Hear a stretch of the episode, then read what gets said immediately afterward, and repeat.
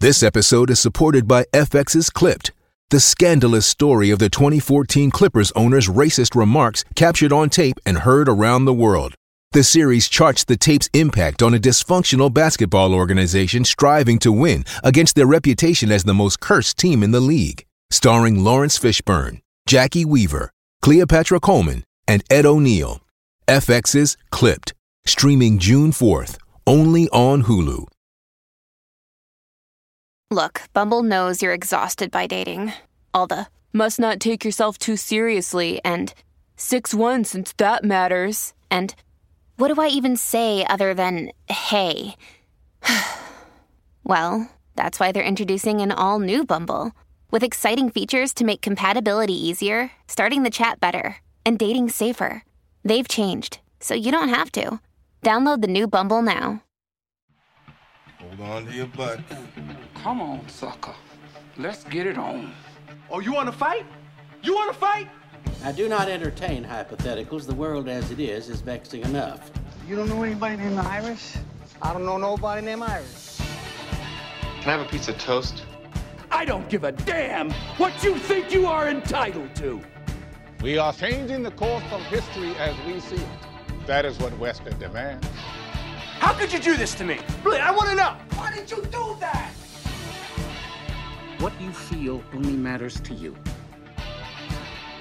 Step back for one minute and look at the big picture. And that's all. No, no, not for the real fire. The author bond a family that very few can understand. Help me! Help you. and don't do drugs. Or whatever movies with Wesley and Iris. What up, and welcome to Or Whatever Movies. I am your co host, Iris, and I am here with my older brother, Wesley. Today, we are talking Netflix original film from 2020, The Lovebirds. The Lovebirds. Starring Issa Rae and Kumail Nanjiani.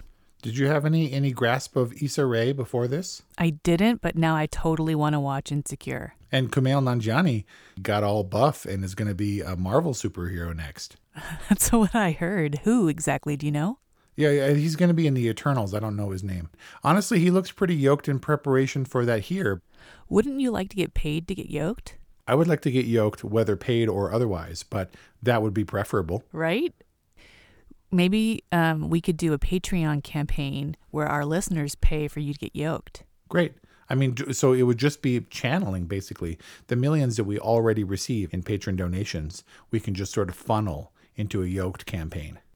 Well, I mean, I feel like people should have a say in where their Patreon money goes. Yeah. But I also want people to note the sarcasm in my voice when I say we're raking in millions. Your humor is rather dry.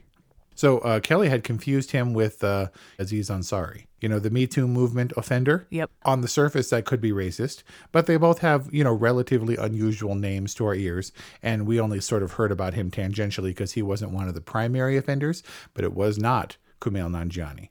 Kumail Nanjiani's offenses are totally unrelated to the Me Too movement. What are his offenses? The Lovebirds. Before we get into the Lovebirds, just rule of thumb Aziz Ansari, Modern Love, and Master of None, Kumail Nanjiani, Big Sick, and The Lovebirds. So you think that The Lovebirds was offensive no. to your, your delicate film sensibilities? No, I was not offended by any of the content in The Lovebirds. Offensive is not the right adjective.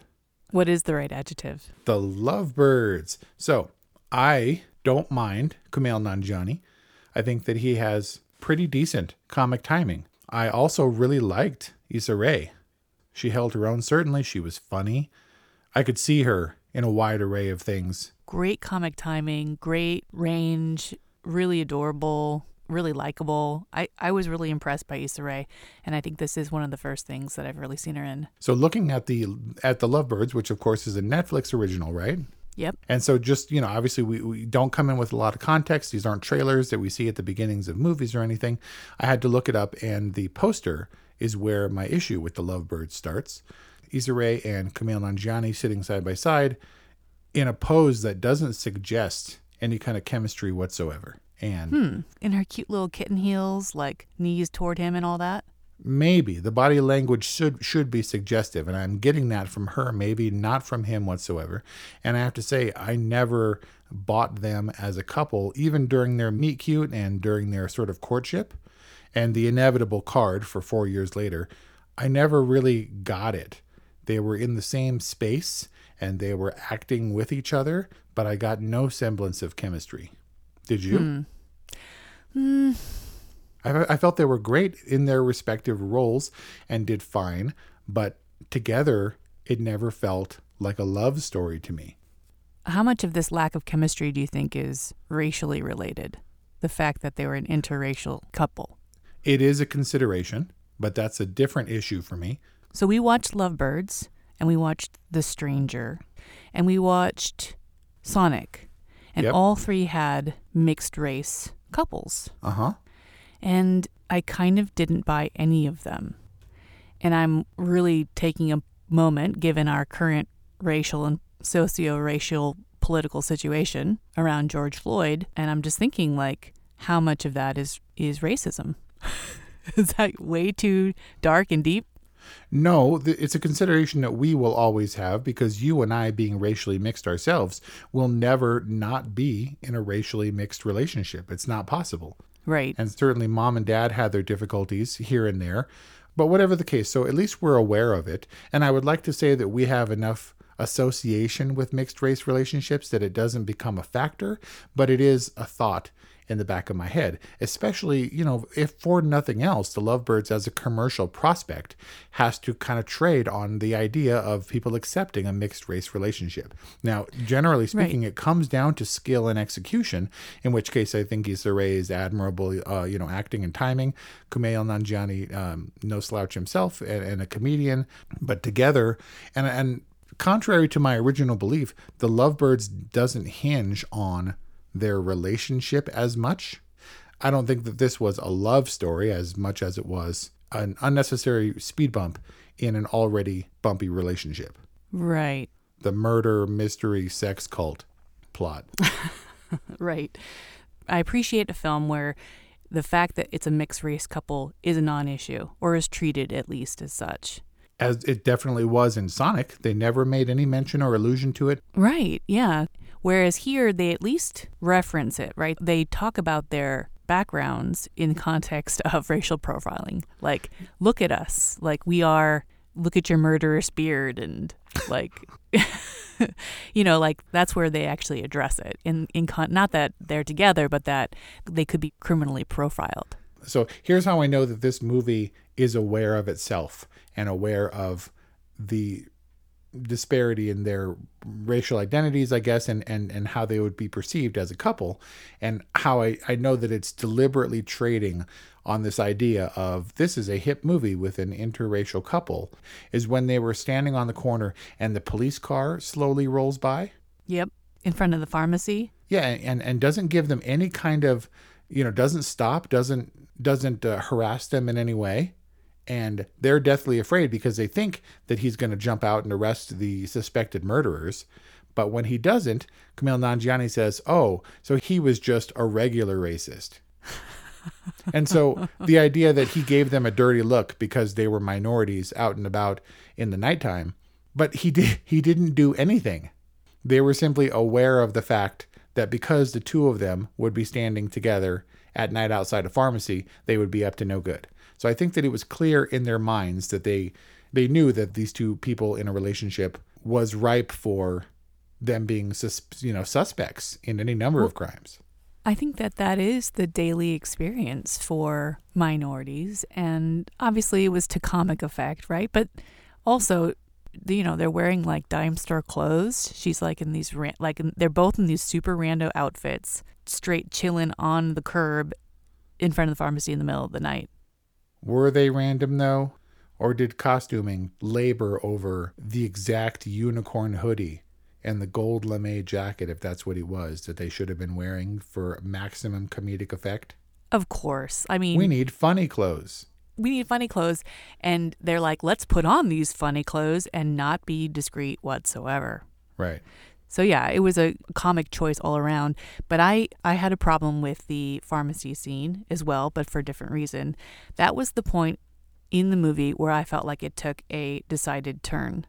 What was a somewhat believable situation that they could get themselves into they took it to the next level. You, you could kind of suspend disbelief and say, okay, they could get to that point.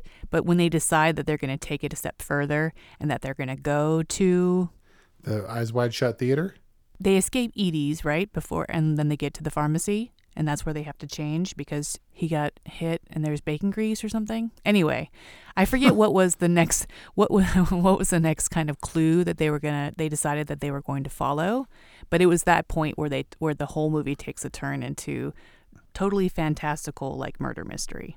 Well, you obviously weren't paying attention because the transitions and the and the course of their journey was so meticulously crafted I mean, can you imagine how much effort it takes to keep a horse in a little barn or a stable just ready to kick people on command as punishment? Like, this whole thing was very carefully orchestrated.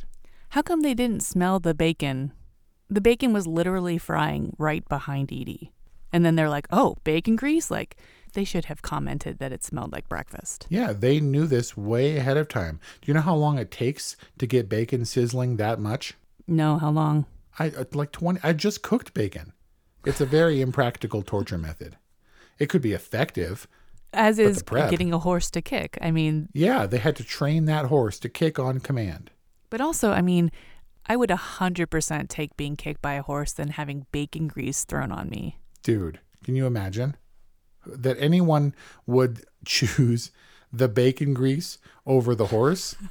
Is just an indication that this movie doesn't know who is who its audience is. Okay. I, I just don't know who the writers and director thought would find that a rational choice. Well, yeah. I mean, apparently not you. So you figured the pharmacy is when it took a turn for the surreal and for the improbable? Yeah, at that point they were out. They didn't need to go back and they choose to, like they're into it, which I couldn't get behind. It's like when you go back, you're just an unlikable character. Yeah. But um, I kind of likened it, given its comedy vein, I, I compared it to I Love Lucy in the kind of idea where we're supposed to really like these characters, also an interracial relationship, by the way, where sometimes Lucy would get caught up in fantastical schemes, or at least what she perceived to be schemes with burglars and murderers or whatever. And she would kind of get through these situations by her wits and and I guess by being funny. But it seemed like they were always the hapless couple who were ready with the funny quips while horrible things were happening. And just by sheer charm they would avoid being murdered by mustache or bicycle or any number. It might as well have been henchman 1 or 2 or thug or whatever but it can't be avoided. The idea that they go from one ridiculous situation, which could have been ignored or overlooked or at least forgiven, into another ridiculous situation and to another, where mustache haunts them across the landscape like Anton Chigurh in No Country for Old Men because they're following the trail of the cell. I pieced it together with Kelly. So they hit a guy. They were breaking up. They hit a guy who was being pursued by the other guy who was the partner of the guy of bicycle got hit and mustache was his partner but mustache was trying to kill bicycle because he had gotten a little bit greedy in their attempts to defraud or to uh, fleece the sex cult so he deliberately murdered him because mustache was may or may not have been a cop but was hired as security as a lookout for the sex cult and he was definitely con- a cop yeah. So, but piecing it together seemed kind of useless because I didn't care. I pieced it together just out of sheer, like, okay, if we could. It wasn't hard to track. No, it wasn't. But it was hard to believe. It was hard to believe if you weren't endeared to these characters. Which I have to say I wasn't. Man. Because if they had gone their own ways, sure, and they had dealt with this situation seriously, of course, that wouldn't have been the movie. That wouldn't have been funny. But them as a couple, and obviously really hoping that their trying to survive this ordeal would ultimately bring them back together. I mean, we got the hints that there was still a spark and they were going to get through this together, the stronger, right? And they couldn't have done it without each other. But I wasn't rooting for them to get together because I didn't like them as a couple. You said you didn't believe them as a couple. I didn't believe them, and so I didn't like them. It's like this maybe wasn't a relationship that they should have been in because they broke up for reasons outside of this ordeal, and that stressful situations would bring them together again. They broke up because he was unwilling to share things with her because he was afraid, because he perceived that she was shallow because she didn't want to dig deeper into their relationship. Like, those aren't detestable things. Those are reasonable things. And sometimes relationships need to get shaken up a little bit for people to kind of let go of some of these resentments that they're harboring or to be honest about how they're really feeling. Thank you, Dr. Phil. I look forward to seeing them again in the sequel when they've hashed out all these issues and are now fighting crime on the regular it's interesting because you're bringing up issues and parts of this movie that I also have issues with, but for different reasons, right? Like you cited the pharmacy scene and you you cited an inconsequential plot, and it was inconsequential to you because you didn't care, you weren't invested in these characters. I also thought that the plot, that the storyline was fairly inconsequential in that this movie doesn't have any kind of real profound meaning or message. It's a fun throwaway comedy that is escapist in this time where there are like serious issues going on. You called it fun. It ha- it, this kind of movie totally has its place and this movie was totally fun. It was totally funny. The characters were really likable and had great chemistry. It maybe not sexual chemistry or romantic chemistry, but comic chemistry. And Brian and I laughed like the whole time. Brian more so than me, but like the whole time. So, what you're saying is this is the diversion that we need. It doesn't have to be heavy with message, but we live in a coronavirus slash civil unrest age, and The Lovebirds is a perfect complement or a diversion from these trying times. And that's its message, that's its weight. And so here was what surprised me is I looked up the filmmakers and uh, the director previously directed a long time ago Wet Hot American Summer among others, which completely made sense to me.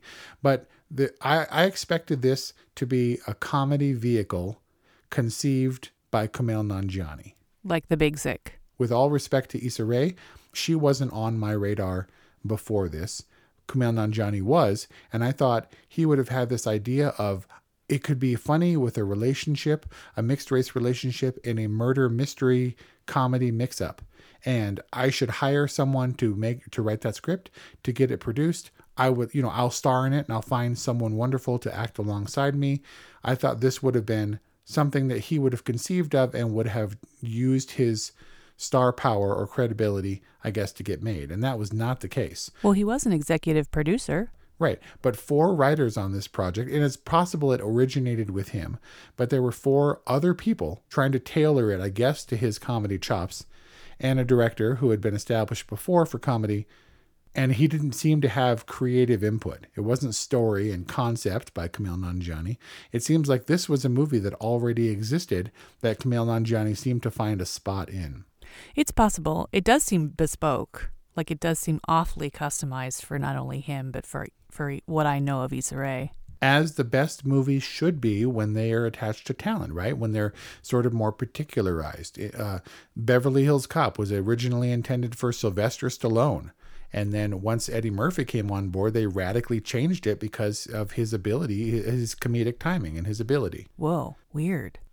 The point I'm trying to make is that this movie was created by a team of people and seemed so specific and unlikely to get made that I was confounded as to how this movie made it to Netflix. Well, it probably didn't cost much. The Sacrarium scenes were, you know, there were a lot of background and stuff like that, but it was shot in New Orleans. Yes. With probably some great tax credits. Yep. With, you know, mid sized talent. But did it cost less than $3 million? I mean, that's a small movie, maybe. I mean, this seems like an easy bet for Netflix. So, what was the word that we were talking about earlier that I felt? Inconsequential? No, not resentment or frustration, but uh, trying to figure out how this movie got made. I will. I was frustrated. I don't know that there was a new concept. I think it was an amalgamation of interesting concepts, the dynamics of a of a relationship in which the two cultures sort of collide and a murder mystery and a farcical comedy and it was just a kind of combining of genres under the comedy umbrella that seemed formulaic in its execution intendedly so in that we're going to riddle this movie with comedic convention and themes that we think would make a nice, fun movie. So you feel like the creators were just kind of throwing everything at the wall? Yes. I feel like these four writers went into their rooms and hashed out scenes, and they were disparate and impractical. And they said, you know, just put them in. I, I don't know. The frat house scene goes after the murder scene, and the sex cult scene so you have the initial sequence when they get wrapped up in the plot, where they hit Bicycle and Mustache murders him. Then they have the Edie set piece, and then they have the Sacrarium set piece, and then Mustache again. I mean, they have these sequences that are certainly not as non sequitur as like in Nice Guys they're tracking a crime. You know, they partner up to the extent that they will stick together to figure out this crime because they're in, invigorated by it. They feel like they can do some good. And so they track it. Nice guys. And they survive, like you said, through their charm. It's not nice guys. Right, nice guys. A Patreon exclusive where you can also hear my opinion. www.orwhatevermovies.com. Check it out. Thank you for your support. It is important to note that this was a Paramount movie set for theatrical release that ended up on Netflix. Gotta say, sometimes movies just dodge a bullet. When everybody's hung- hungry for content and you would have seen Capone disappear without a whimper, the Lovebirds wouldn't have made a dollar in the theaters. Are you kidding? The Big Sick was a real hit for Amazon. People like Kumail Nanjiani then why didn't Amazon jump on the opportunity to further their success with Kumail Nanjiani in acquiring the Lovebirds? Well, who knows? I mean, Paramount probably went to Netflix because they have the widest distribution. So, while I preface this with my admiration for Issa Rae as an actress and as a personality on screen, and the same for Kumail Nanjiani, I never really believed anything that they were saying or doing. And I get that you have to view this in the context of a wacky, zany comedy, but at the same time, the sheer unbelievability was really hard for me. Uh, all of their reactions, their ready quips for any situation, hit false notes for me and thus weren't funny. Was it funny? And I mean, you said you guys laughed kind of the whole time. We laughed the whole time. And Brian was like in rare form, like peanut gallerying and like doing his loud barky laugh like laughing out loud and threatening to wake up the girls. And then afterwards, he was like, I'm so glad that we finally got to watch some good movies. Okay. I think you're just kind of grump pants and um so I and you weren't this. you weren't in the you weren't in the right mood. Do you think they would be a good team for the Amazing Race? No.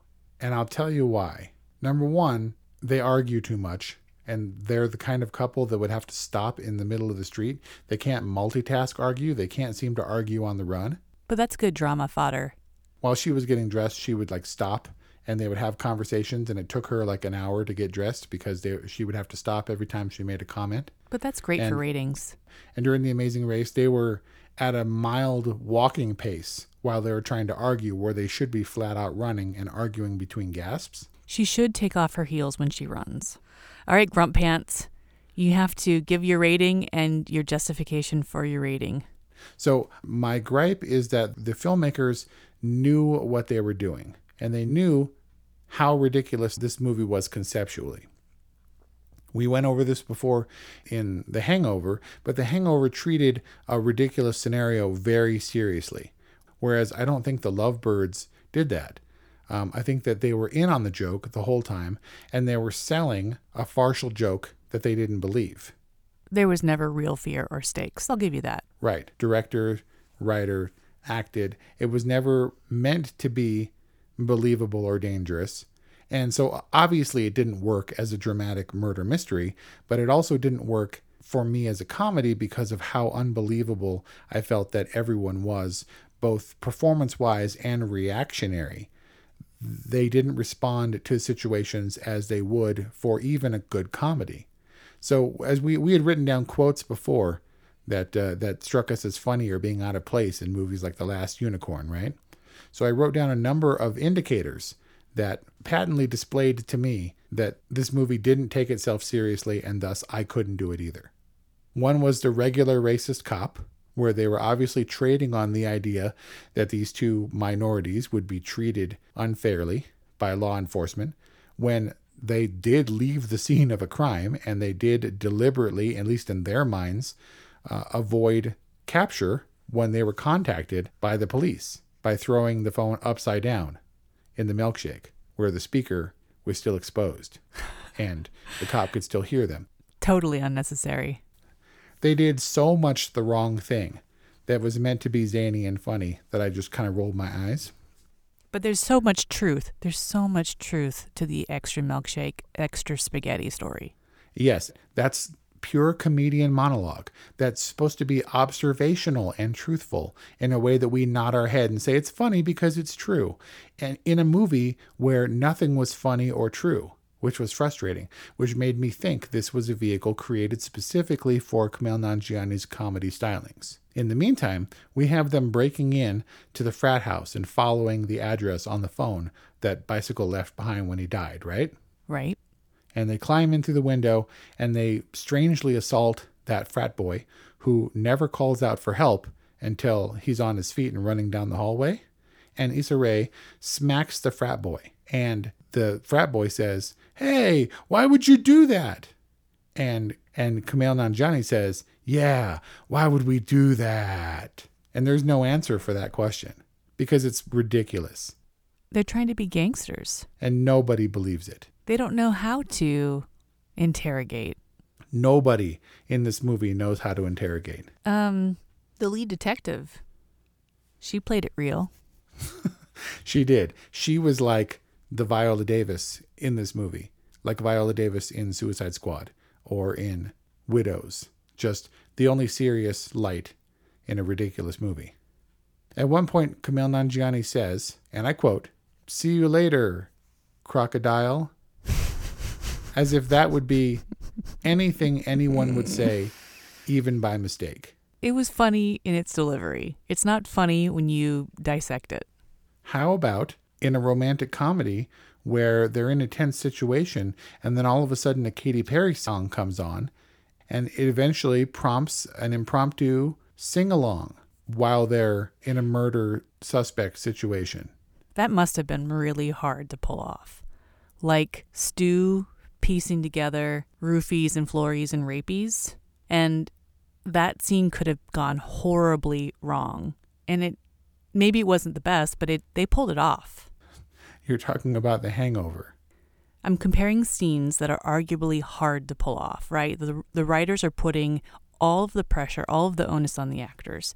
And in The Hangover, when Stu is piecing together the mystery to eventually find Doug, you know, through the rapies, roofies, flories thing, he doesn't. It was really hard to do, I think. And in this case, the Katy Perry thing, the Katy Perry sing along, that was a really hard scene to do, and they kind of pulled it off. Mm, they definitely did. They got everybody singing, and the Lyft driver, not Uber, Lyft, we have to make sure that the logo is visible, was also kind of singing along and nodding her head. The idea that they would get caught up in the m- middle of being murder suspects and ignore their instincts uh, and and sing out loud. Sure, must have been hard to pull off. They did it anyway. It didn't work. It made me roll my eyes. It never lands right, and it doesn't feel believable to anyone who watches movies. I don't know. I disagree with you about the Katy Perry scene. They pulled it off. When they're arrested and they're in front of the investigator for Bicycle's murder, and they find out that they're not murder suspects. That was a silly Lucy Ricardo assumption that they made that got themselves deeper in hot water than was necessary. And she says to them, Why would two civilians murder someone they've never met? That makes no sense. And I'm nodding along, being like, Exactly, police investigator lady. Why would these two people go to such lengths to avoid being caught for mur- a murder they didn't commit? Because of their own racial profiling because all their life they've been discriminated against and they live in New Orleans and they're trying to navigate a world that is um, still that has systematic racism and is socially unjust. New Orleans, which Ray Nagin once came under fire for calling a chocolate city, where they are by no means minorities. I'm just saying. It's like saying that as black people, they would be singled out and treated unfairly in Atlanta. It's like the blackest city ever. I'm just saying, you don't understand the plight of the colored person. When the cops finally caught up to them and they were arguing, do you remember what the cop said to them? No. You guys are so annoying. Could not have been more. Okay, true. I get it. You didn't like it. What do you give it? This movie was as unrealistic as having a new car that would have a cigarette lighter in it. So you're summing up what didn't work for you. Did you see The Room? No, I mean not in its entirety. I saw a disaster artist. I thought you don't watch bad movies because they're bad. I didn't see The Room.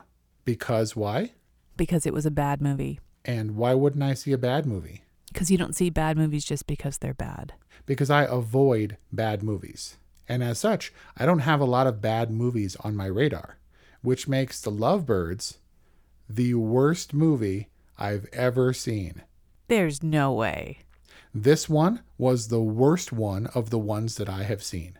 That that's just ridiculous. This is the worst movie you've seen of all of the good movies you've seen. This is the worst good movie? Yes, everything you just said is true. This movie was ridiculous and was the worst movie I've ever actually seen. That is not possible. Are you so selective that you only watch good movies? No, I can't it can't be avoided. And certainly we've reviewed movies that I've given less than favorable reviews, but of all the movies that This I've This movie seen, was worse than Capone. Yes, it was worse than Capone.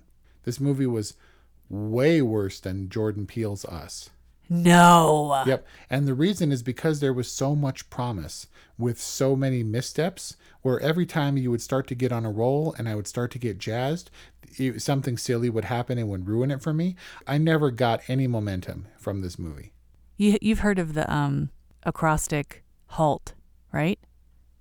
You should pause and not do anything important if you are hungry, angry, tired, or lonely. Okay. I'm none of those things right now. But when you saw it, I think you were not in the mood. I think you were hungry and you were hot, or maybe you were hot and you were tired, and you were in a really bad mood because there's no way that The Lovebirds is worse than Capone and Jordan Peele's Us in your estimation. So, nope. Lovebirds is a, a nope. I'm so sorry. Brian, this movie was 100% a nope. I've never been so convinced of my own review. I've never believed more implicitly. I've never felt less guilt about giving a movie a nope review than The Lovebirds. Kumail Nanjiani, Issa Rae, a Netflix original. Did you see Wet Hot American Summer, which inexplicably, decades later, got a revival? No. A breeding ground for a lot of up and comers, uh, Janeane Garofalo, Paul Rudd, among a number of others. Directed. Oh, yeah, I did see it. Right. Also directed by Michael Showalter, a name which is known to me. Do you remember in that movie where we were supposed to accept, even in the confines of a wacky screwball comedy, that a man falls in love with a refrigerator and then proceeds to hump it on stage in front of the camp?